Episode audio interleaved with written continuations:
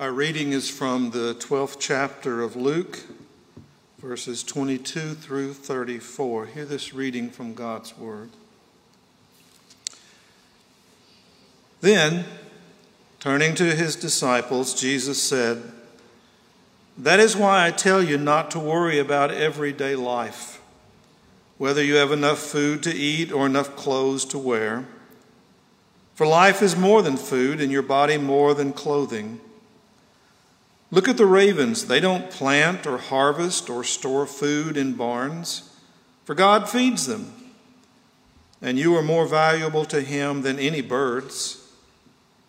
Can all your worries add a single moment to your life? And if worry can't accomplish a little thing like that, what's the use of worrying over big things, bigger things? Look at the lilies and how they grow. They don't work or make their clothing, yet Solomon in all his glory was not dressed as beautifully as they are. And if God cares so wonderfully for flowers that are here today and thrown into the fire tomorrow, he will certainly care for you. Why do you have so little faith? And don't be concerned about what to eat and what to drink. Don't worry about such things. These things dominate the thoughts of unbelievers all over the world, but your Father already knows your needs. Seek the kingdom of God above all else, and He will give you everything you need. So don't be afraid, little flock, for it gives your Father great happiness to give you the kingdom. Sell your possessions and give to those in need. This will store up treasure for you in heaven and the purses of heaven can never get old or develop holes. Your treasure will be safe. No thief can steal it, and no moth can destroy it. Wherever your treasure is, there the desires of your heart will also be. This is the word of God for the people of God. Thanks be to God. Thank you, uh, Mr. Park.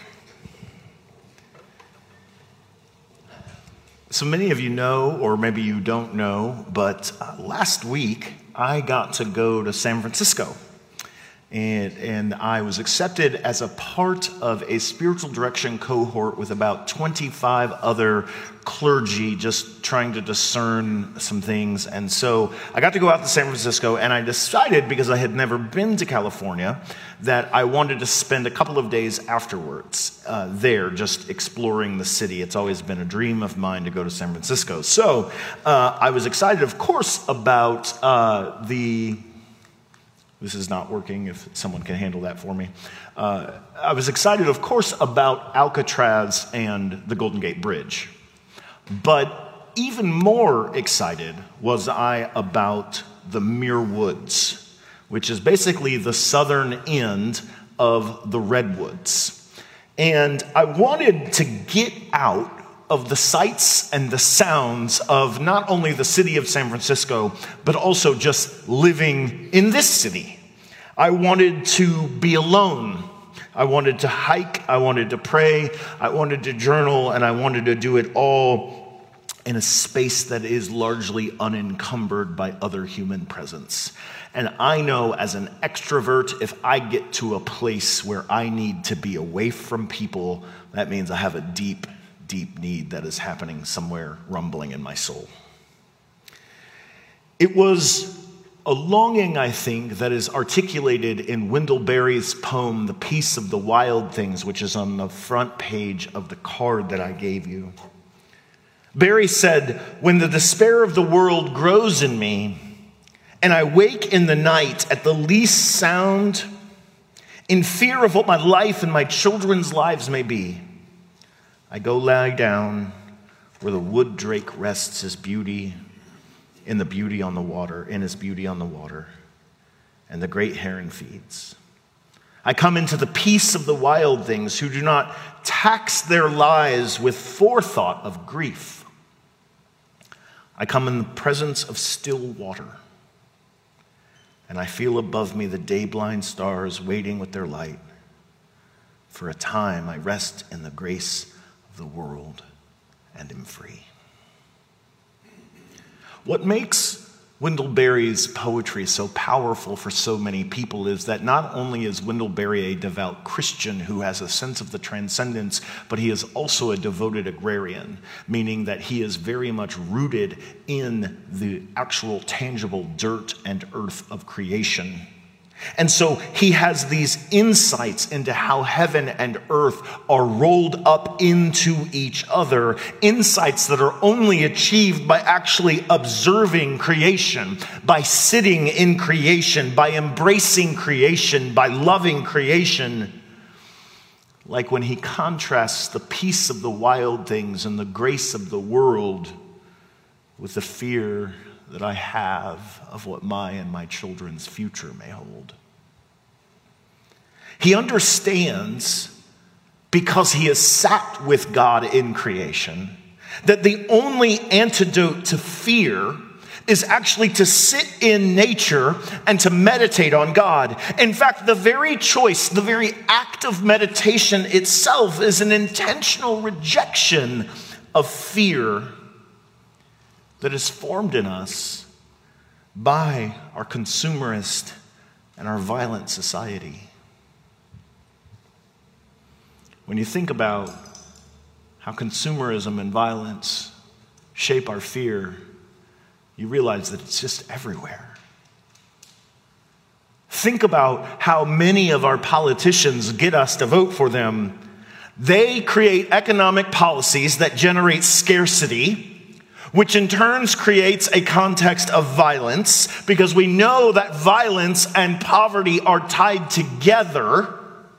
So they create policies that generate scarcity, leaving the money in the hands of the few while leaving the majority of people in poverty, creating thus a context of scarcity and violence. And then they turn around and they stoke fear that if we don't reelect them, there will be more scarcity and more violence.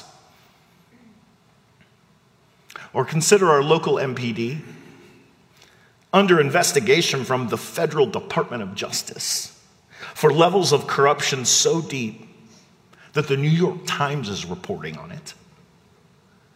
Creates a world in which you and I are afraid to live with the police, and yet we are also afraid of a world without the police. Or consider the everydayness of the products we buy.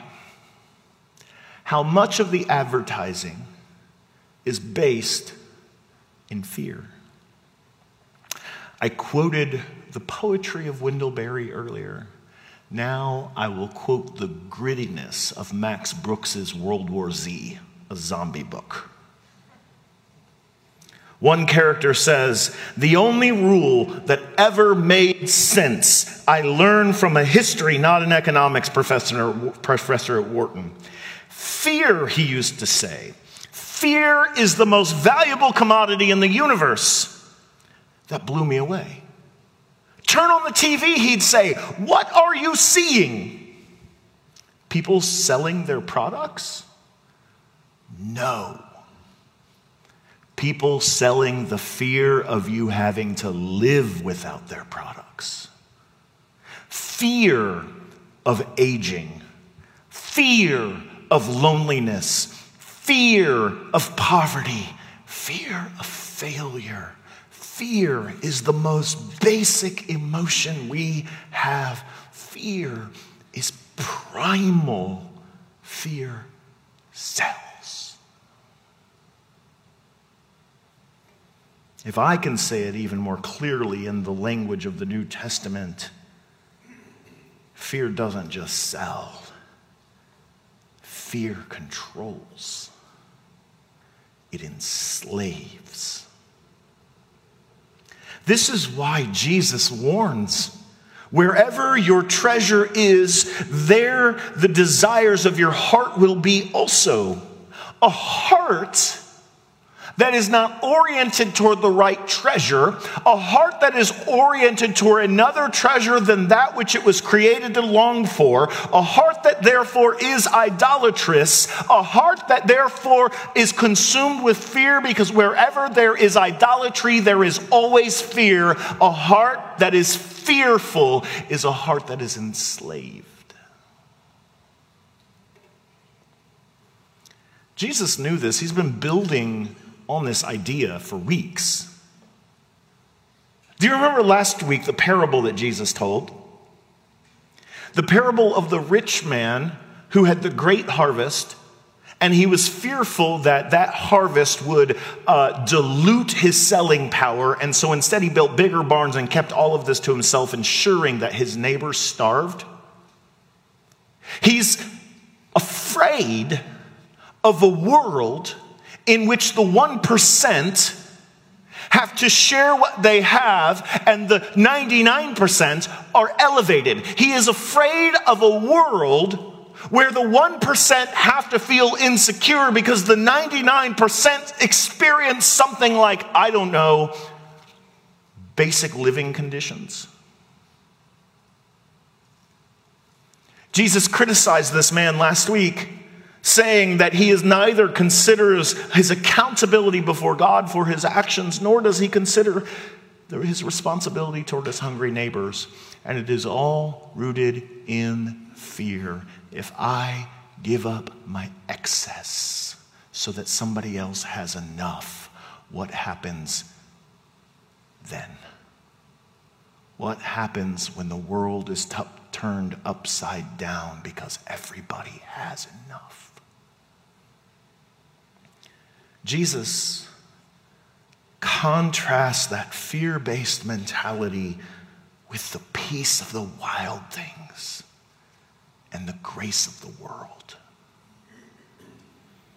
In a world of sleepless nights that cause us to wake at the slightest sound, in a world where we wonder about the future of ourselves and our children and our grandchildren, Berry says that his practice is to go out into nature and meditate, and it turns out that that's incredibly biblical. It is, in fact, what Jesus tells us to do when worries are consuming us. Jesus says, after telling them, do not worry, he then says, consider the ravens and consider the lilies of the field. What's he saying? Go into nature and meditate on nature and God's presence with the world through nature. And it's not just sentimental. Consider, for example, the ravens in the slide just before. I had to do some research on ravens to understand why this was Jesus' example. You see, ravens don't produce anything for themselves. They're basically scavenger birds who steal from other animals or feed off of dead carcasses. They don't work, they don't harvest, and they definitely don't squirrel away in case they have some need for the future. Therefore, in ancient Judaism, the raven was considered a good for nothing, doesn't do anything, ritually unclean bird. Jesus, to tell them not to worry, uses the example of a good for nothing, doesn't do anything, ritually unclean bird. Jewish midrashim even say that God has to feed the ravens babies because the ravens don't even take care of their own children. And yet Jesus says that God takes care of this worthless, deadbeat animal.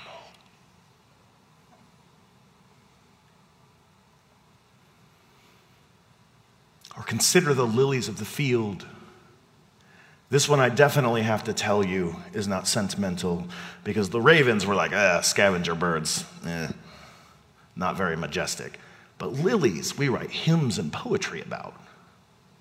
But it turns out this is not sentimental either. Jesus tells us that the lilies are an example of God caring for something that doesn't even do the work of a good woman.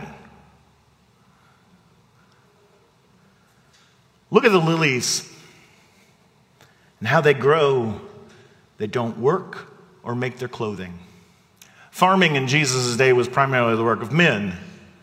The making of clothing was women's work. Do you remember, and not, and not just women's work, it was moralized women's work. Like a woman who made clothing for her family was a good woman, and a woman who didn't make clothing for her family was not a good, virtuous woman. Do you remember, do any of you, especially from purity culture, you women, do you remember the Proverbs 31 woman? She's the woman, oh, if you don't know the Proverbs 31 woman, you, you need to read Proverbs 31 because she was set before all the women in my church as the paragon of virtue. Proverbs 31 begins with something like a question that's like, Who can find a good woman? Her price is far above rubies. She's wise and she's industrious. And then it goes through and it's just this entire chapter. Don't Google this, you'll get the most absurd white women staring up at the sky. We're virtuous.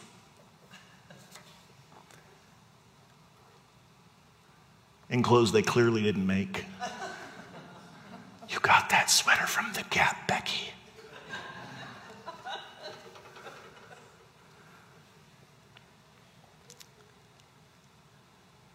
moralized women's work was being industrious and making the clothing for your children and your families. And Jesus says, the lilies of the field don't even do that. The lilies of the field are not hardworking. They are not industrious. They are not good Proverbs 31 flowers. But when Jesus puts these two things together, and he shows God's deep, deep love and affection and care and concern for these things that don't even work. You cannot tell me that that does not throw our disposition toward others completely upside down. Again, to go back to our politicians that create scarcity and therefore violence, who gets blamed in a world where there is lack of industry? people who don't work. Vote for me, I'm going to make sure I get everybody to work or they don't get welfare. Jesus is saying that's absurd. That's actually not how God works. The ravens are scavengers. The lilies don't even do good moralized women's work, and yet God protects them, and God cares for them, and God clothes them. This is what God is like. This is what God is like. What if our idea of the rugged, individualist, hardworking person is contrary to the teachings of Jesus? What if we're the ones, not Jesus? What if we're the ones who are crazy? To spend all our lives working and toiling and spinning for things that will eventually get holes in them and wear out and disappear and never ultimately make us happy or joyful or who God made us to be. We moralize it, don't we? What do we call it in Memphis? That hardworking spirit? Anybody know what I'm about to say?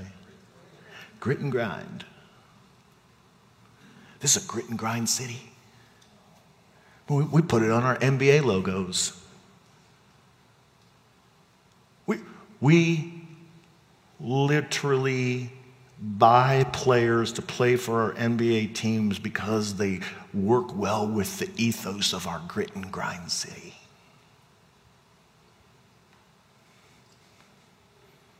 We call it grit and grind. Jesus called it striving. And he tells us that this striving, grit, and grind mentality that focuses on earning and controlling your environment so you don't feel fear, so that you can continue to feel in control, that this is contrary to his good news of the kingdom of God coming from earth right now. Jesus tells us that grit and grind striving culture never added a single minute to anyone's life. But you know what? We know it's cut a lot of lives short. Again, we moralize it. He just worked his fingers to his bones until the day he died, never even retired. We moralize it. Nobody ever gets to the last minute of their life and says, you know what? I wish I would have worked a lot more.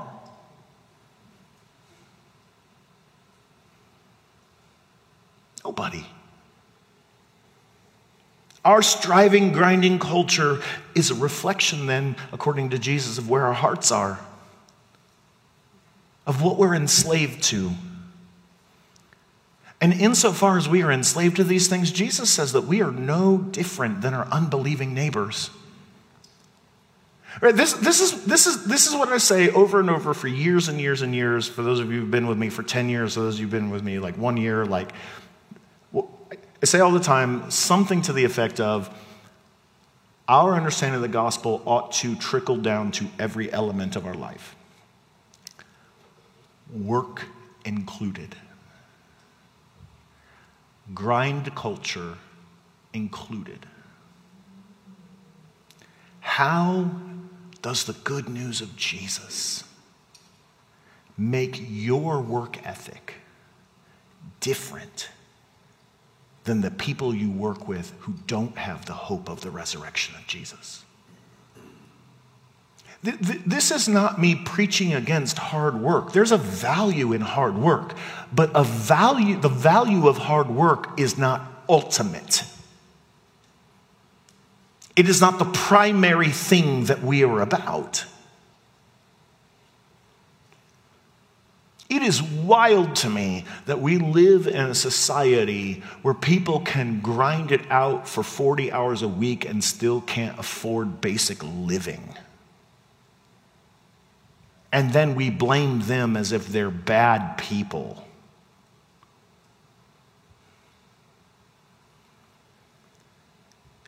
The gospel is a critique. The gospel, where you and I receive the treasures of God for free, is a critique of all our assumptions that the people who work are the ones who deserve and the people who don't work don't. Instead of striving and grinding, Jesus said we should strive for the kingdom. Jesus says, Seek the kingdom of God above all else, and God will give you everything you need. Maybe not more than you need, but everything you need. Because one of the things that scripture does tell us way back in the creation story is that if each of us only took what we needed, there would be more than enough for everybody. But the reason there's not more than enough for everybody is because some of us are taking way more than we need and morally justifying it. I worked for it. Everything you need, Jesus says. This is an incredibly wildly lavish statement. And Jesus adds to it, Don't be afraid, little flock, for it gives your Father great pleasure to give you the kingdom. Now, listen, don't automatically hear the word kingdom and think, oh, there's Marx's opiate of the masses. Jesus is just saying, you know, endure just a little bit right now because one day God's going to have treasures in heaven for you. Which it sounds like that's what he's saying, right? God delights in giving you the kingdom. And later he says, give away everything you have because there's going to be treasures waiting for you in heaven. It absolutely sounds like the opiate kind of religion. But remember, the kingdom in Luke is not a next worldly reality. Jesus has been preaching the kingdom way, all the way back since Luke chapter 4. And what did he say the kingdom is about? Forgiven debts, feeding the poor, prisoners set free, year of jubilee where all of the land and economics are reset so that everybody has what they need now. The kingdom is not some mystical idea that's just next worldly. Jesus is envisioning you and I living in that reality right now. And it is a reality God delights to give us. Grind culture says that everybody, including God, has to be miserly.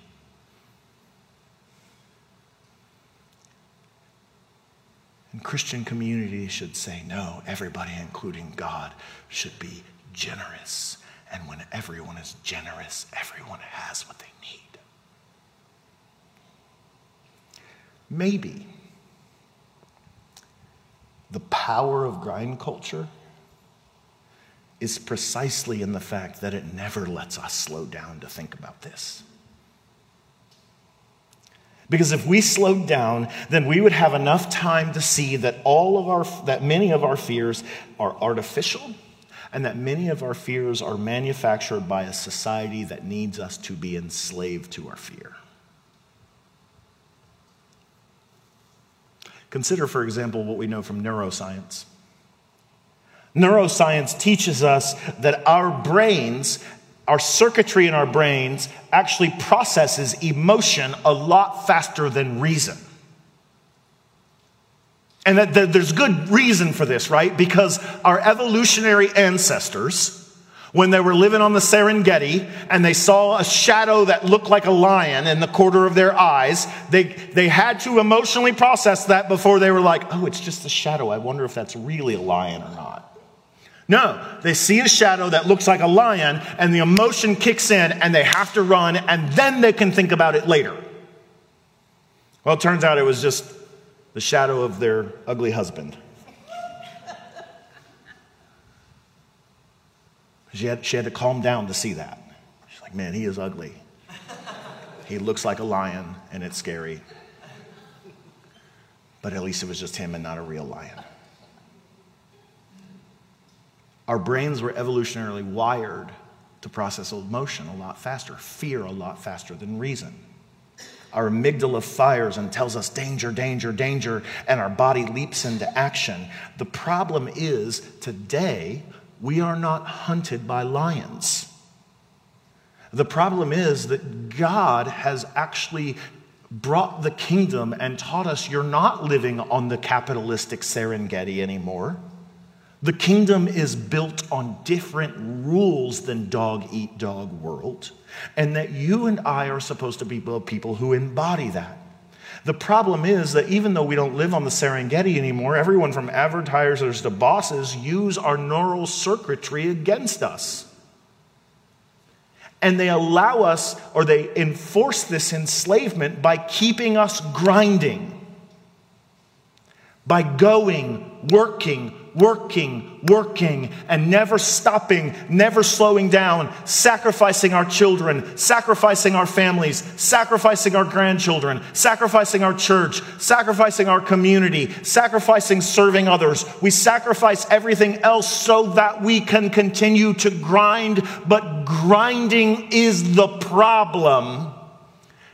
And we can never see it because we never stop grinding. And this is where entering the peace of the wild things is helpful. Where in Jesus' words, considering, contemplating, meditating, praying, free us from our enslavement to grind culture. Being in creation, seeing God's gifts around us, entering the peace of the wild things has a liberating effect on us. It helps us see that the God who cares for deadbeat ravens and freeloading lilies sees even me when I'm not producing and consuming. So that is my call for you this week. What would it look like for you to go home today? To make a list of your fears, the things that enslave and control you, and to look at your calendar and say, what is a day or four hours of this week that I can go into the woods or into nature and meditate on the peace of the wild things? The great spiritual teachers of the church and even other faiths tell us that nature is a kind of thin space between God and humanity, a space that is easier to encounter God than in the noisy distraction of work. So this week, what would it look like for you to enter into the peace of the wild things and see what God might reveal in that still small voice that can only be heard, where you can hear ravens chirping and lilies doing nothing but sitting there looking pretty? To that end, I leave you with the prayer that you were given on the card, other side of the card when you came in, a prayer that I think is appropriate both to end this service, but also is appropriate to take with you out into the woods and to begin your time with God. Let's pray.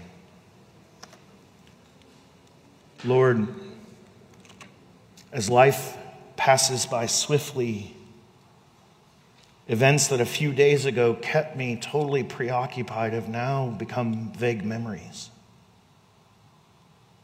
Conflicts that a few months ago seemed so crucial in my life now seem futile and hardly worth the energy. Inner turmoil that robbed me of my sleep only a few weeks ago has now become a strange emotion of the past. Books that filled me with amazement a few days ago now do not seem as important. Thoughts that kept my mind captive only a few hours ago have now lost their power and have been replaced by others. Why am I continuously trapped in this sense of urgency and emergency? Why do I not see that you are eternal, that your kingdom lasts forever, and that for you a thousand years are like one day? So, oh Lord, let me enter into your presence and there taste the eternal, timeless, everlasting love with which you invite me to let go of my time bound anxieties, fears, preoccupations, and worries.